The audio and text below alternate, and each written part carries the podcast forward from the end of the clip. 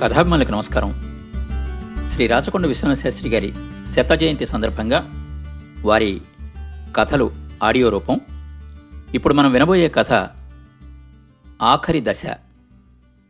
ఆఖరి దశ కథ రచయిత శ్రీ రావిశాస్త్రి కాశీనగరంలో గంగానదీ తీరాన తెల్లటి ఇసుక తిన్నె మీద కూర్చుని సాయంకాలపు సూర్యకిరణాల్లో తళతళలాడే అలల వైపు చూస్తున్న దేవదత్తుణ్ణి వెనక నుంచి వచ్చి భుజం మీద గట్టిగా తట్టి పక్కన చతికిలపడ్డాడు చారుదత్తుడు.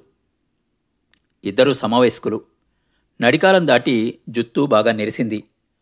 ముఖవర్చస్సు దుస్తుల విలువ చూస్తే గౌరవ కుటుంబాలకి చెందిన వాళ్ళలాగా కనిపిస్తున్నారు. ఏం చారుదత్త ఇంత ఆలస్యంగా వచ్చావే? ఆందోళనగా కూడా ఉన్నట్టున్నావు? ఇంకా వార్త వినలేదా ఏమిటి నువ్వు?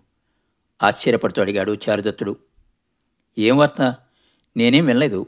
ఏమిటో చెప్పు త్వరగా. సుయోధన మహారాజు కూలిపోయాట. హరహర ఎప్పుడు? కొద్ది దినాలే అయింది. వార్త ఇప్పుడే చేరింది. అంతా ఎలా జరిగింది? వివరాలు ఏమిటి ఏమిటి కథ? చివరికి ఆ భీముడే ప్రాణం పుచ్చుకున్నట్ట. అయితే యుద్ధం ముగిసినట్టేనా? ఆ అధర్మంతో యుద్ధం ముగిసింది. అధర్మ యుద్ధం అంటున్నావేమిటి? గదాయుద్ధంలో రారాజును రారాజుని జయించలేక చివరికి తొడల మీద కొట్టి చంపెట్ట భీమసేనుడు. అలా కొట్టమని పక్క నుండి ప్రోత్సహించాట శ్రీకృష్ణుడు. హరహర ఈ కృష్ణుడు చేయించే పాపాలకి హద్దున్నట్టు లేదు.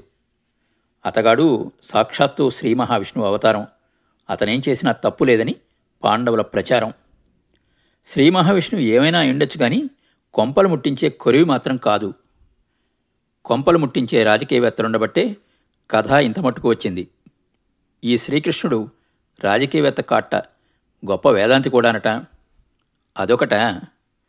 కాక పాపం ఆ అర్జునుడు తొలిదినన్నాడే నాకు ఈ రాజ్యం వద్దు రాళ్ళు వద్దు చూస్తూ చేతులారా వీళ్ళని ఎవరిని నేను చంపలేను అని అస్త్రసన్యాసం చేసి కూర్చుంటే ఈ నలవాడు మెట్టవేదాంతం అంతా బోధపరిచి పురెక్కించి రెచ్చగొట్టేట. ఆహా నాకు ఈ విషయం ఇంతవరకు తెలియలేసుమా అయినా ఆ కిరీటికి విరక్తి పుట్టి ఉండొచ్చు. కానీ ఆ పెద్దవాడి రాజ్యకాంక్ష ఎక్కడికి పోతుంది చెప్పు? ఆ కాంక్షే ఇదంతా తెచ్చిపెట్టింది. చూసావా ప్రాపంచిక సౌఖ్యాల కోసం తండ్రులు కొడుకులు అన్నదమ్ములు బంధువులు స్నేహితులు. సాధారణులు కూడా కాదు. గొప్పవారు పండితులు జ్ఞానులు. అంతా ఒకరినొకరు ఎలా పొడుచుకు చంపుకున్నారో. వీరితో పాటు అమాయక ప్రజానీకం ఎంత హతమైందో. దేవదత్త ఎటు చూసినా అధర్మం ప్రబలిపోతోంది. ఆర్యులోనే ఈ అధర్మం పడచూపినప్పుడు ఇక అనార్యుల సంగతి చెప్పవలసిందే ఉంది అన్నాడు చారుదత్తుడు విచారంతో. ధర్మ పద్ధతికి చర్మకాలం వచ్చింది అన్నాడు దేవదత్తుడు. ధర్మాధర్మాల మాట ఏమిటి నీకు నాకు అందరికీ అన్నిటికీ. ఆర్యావర్తానికే కాదు మహాప్రపంచానికే అంత్యకాలం ఆసన్నమైనట్టుంది.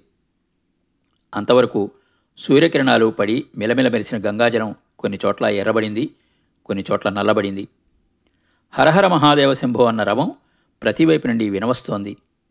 చారుదత్త దేవదత్తులు లేచి విశ్వేశ్వరాలయం వైపు నడిచారు. సాయం సమయం. సంఘారామంలో తటాకానికి దిగే చలోరాతి మెట్ల మీద నిల్చున్నారు ఇద్దరు బౌద్ధ సన్యాసులు. ఇద్దరు వృద్ధులు. స్నానం చేసి తుడుచుకుంటూ మాట్లాడుకుంటున్నారు. అంతేకాదానంద ఈ శంకరాచార్యుడు శివుడి అవతారమట. అందరూ చెప్పుకుంటున్నారు. అన్నాడు ఉపాలి. ఈ బ్రాహ్మణులు మన తథాగతుడే విష్ణుంశ సంభూతుడన్నారు. ఆశ్చర్యమేముంది అన్నాడు ఆనందుడు. కానీ ఎవడీ శంకరుడు ఎక్కడి నుంచి ఊడిపడ్డాడు మంట పుట్టడం మలయాళ దేశంలో పుట్టింది కానీ తాత ముత్తాతలు ఎవరో ఇక్కడి నుంచే తరలి వెళ్ళారట అటువైపుకి. పూర్వాశ్రమంలో బ్రాహ్మణాధముడు. అలా చెప్పు అయితే ఇంతకాలం తథాగతుడికి తలొగ్గిన బ్రాహ్మణాధములు మంత్రతంత్రాలతో తిరిగి తలలెత్తుతున్నారన్నమాట. ఎత్తుతున్నారని మెల్లగా అంటున్నావా? ఎత్తి పడగ విప్పి ఆడుతున్నారు. వాళ్ళ నాయకుడే ఈ శంకరాచారి. ఉపాలి కొంతసేపు మౌనంగా నిల్చొని జాడ్యం విపరీతంగా వ్యాపిస్తోందిట కదా? అని అడిగాడు. మనలో దోషాలు పెచ్చు పెరగడం చేతే దానికి విరుగుడుగా ఇటువంటి జాడ్యం పుట్టుకొచ్చింది. మనలో దోషాలుంటే ఉండొచ్చు కానీ ఈ శంకరాచార్య కానీ విజయుడైనట్లయితే ప్రజలు పూర్వంలాగే మాడి మసైపోతారన్నమాట. నిజమే మన యొక్క ఈ సంఘాలు మనం మన ధర్మ పద్ధతి మన భిక్షువులు లేనినాడు ప్రపంచం అంతా చివరి దశకి వచ్చినట్టే అని నిట్టూర్చాడు ఉపాలి. తాజ్మహల్ సమీపాన సుందర ఉద్యానవనంలో పూల మొక్కల మధ్య పచ్చిగడ్డి మీద కూర్చున్నారు ఇద్దరు మహమ్మదీయులు. విలువైన వస్త్రాలు ధరించారు.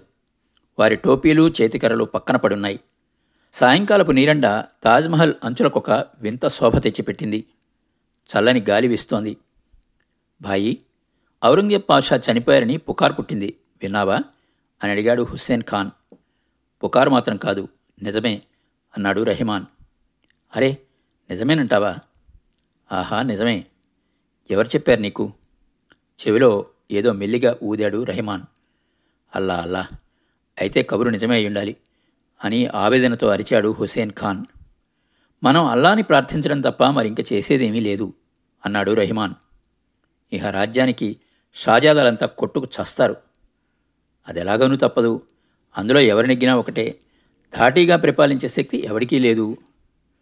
హుసేన్ ఖాను నిస్పృహతో అన్నాడు. అయితే కాఫర్లు ఇంకా మనల్ని బతికనివ్వరు. డెక్కంలో మరాఠీ దొంగలు ఇదివరకు చెలరేగారు. ఇటు సిక్కులు కత్తులు నూరుతున్నారు. అంతవరకు ఎందుకు? ఢిల్లీలోనే ద్రోహం చేయడానికి కాఫర్లు సాహసిస్తున్నారట. విన్నావా? మన నీరసం చూసి ఏమైనా చేస్తారు. వేటగాడు లోకువైతే లేడీ మూడు కాళ్ళ మీద నడుస్తుందట. ఖరాబ్ రోజులు వచ్చాయి భాయ్. మొఘల్ సామ్రాజ్యానికే చెడ్డ రోజులు వచ్చాయంటే ప్రపంచ శాంతికే భంగం కలిగిందనుకో. కాదా మరి? ఒక కాఫర్లే కాదు. పైనుండి ఇరానీలు మంగోలీలు ఇటు కాఫర్లు మధ్య మనం. అంతా కలిసి తగులాడి కొట్టుకుని నానా గోల్మాలు జరుగుతుంది. మరొకటి ఈ మధ్య ఓడల మీద దిగుతున్నారు చూసావా తెల్లవాళ్ళు? వాళ్ళ వైపు ఎవడూ చూడటం లేదు. వాళ్ళ మధ్య కొత్త కొత్త ఆయుధాలు తీసుకొచ్చి జాగ్రత్త చేస్తున్నారట. భాయి వీళ్ళు వాళ్ళు అనకు. నానాభిపత్యం జరుగుతుంది. ప్రపంచంలో ఇంకా శాంతి అనేది ఉండదు. మొఘల్ సామ్రాజ్యానికి ఆఖరి రోజులు వచ్చాయి. మొఘల్ సామ్రాజ్యానికి ఆఖరి రోజులు వస్తే మహాప్రపంచానికి ఆఖరి రోజులు వచ్చాయని లెక్క వేసుకో అన్నాడు హుస్సేన్ ఖాన్. క్రీస్తు శకం పంతొమ్మిది వందల నలభై ఏడవ సంవత్సరం ఆగస్ట్ నెల పదిహేడవ తారీఖు. ఆంగ్లేయులిద్దరూ క్లబ్ వరండాలో వాల్కుర్చీలో కూర్చుని చుట్టలు కాలుస్తూ మాట్లాడుకుంటున్నారు. బాగా చీకటి పడింది. చుట్టూ కలకత్తా నగరం కన్నుల పండుగ స్వాతంత్ర ఉత్సవాన్ని జరుపుతోంది. దీపాల తోరణాలు ఎటు చూసినా కనిపిస్తున్నాయి. తారాజువలు ఆకాశాన్ని అందుకుంటున్నాయి. ప్రతి వైపు నుంచి జయజయధ్వనులు వినిపిస్తున్నాయి. చార్లెస్ ఈనాడిత కోలాహలం చేస్తున్న జనమంతా కొద్దికాలం గోరీల్లోనూ శ్మశానాల్లోనూ ఉంటారు. చూసుకో అన్నాడు రిచర్డ్. బాగా చెప్పావు అన్నాడు చార్లెస్. పంజాబ్లో అప్పుడే అల్లర్లు బయలుదేరాయి తెలుసా? పంజాబ్ అన్నమాట ఏమిటి? దేశమంతా బయలుదేరాయి. వీళ్ళుట పరిపాలన సాగించేవాళ్ళు. ఇదంతా వినాశనానికే వచ్చింది. అంతటికి కారణం మన దేశంలో చేతగాని గవర్నమెంటు రావడం. అది ఓ కారణమైనా? దీనిలో ఫ్లాట్ పనిచేస్తుందనుకో ప్రపంచమంతా కుక్కల నక్కల పాలవుతుంది. మన సామ్రాజ్యం ఇలా నీళ్ళలో కలిసిపోతోందే? అటు రష్యన్ భల్లూకం దొరికిన వాళ్ళందరినీ భక్షించేస్తోంది. దొరకని వాళ్ళ కోసం చేతులు దాస్తోంది. ఇటు ఏటం రహస్యం మనకైనా చెప్పకుండా అమెరికన్లు పట్టుకుని కూర్చున్నారు. వాళ్ళెందుకు చెబుతారు? మన మీద మురిగేద్దామని వాళ్ళు చూస్తున్నారు కదా. వాళ్ళు వీళ్ళు మనం కూడా జర్మనీలో బైఠాయించి రాళ్ళు రువ్వుకుంటున్నాం.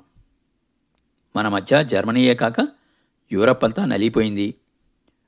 ఇటు ఆసియాలో ఇండియన్లతో సహా అంతా కొట్టుకు చస్తున్నారు.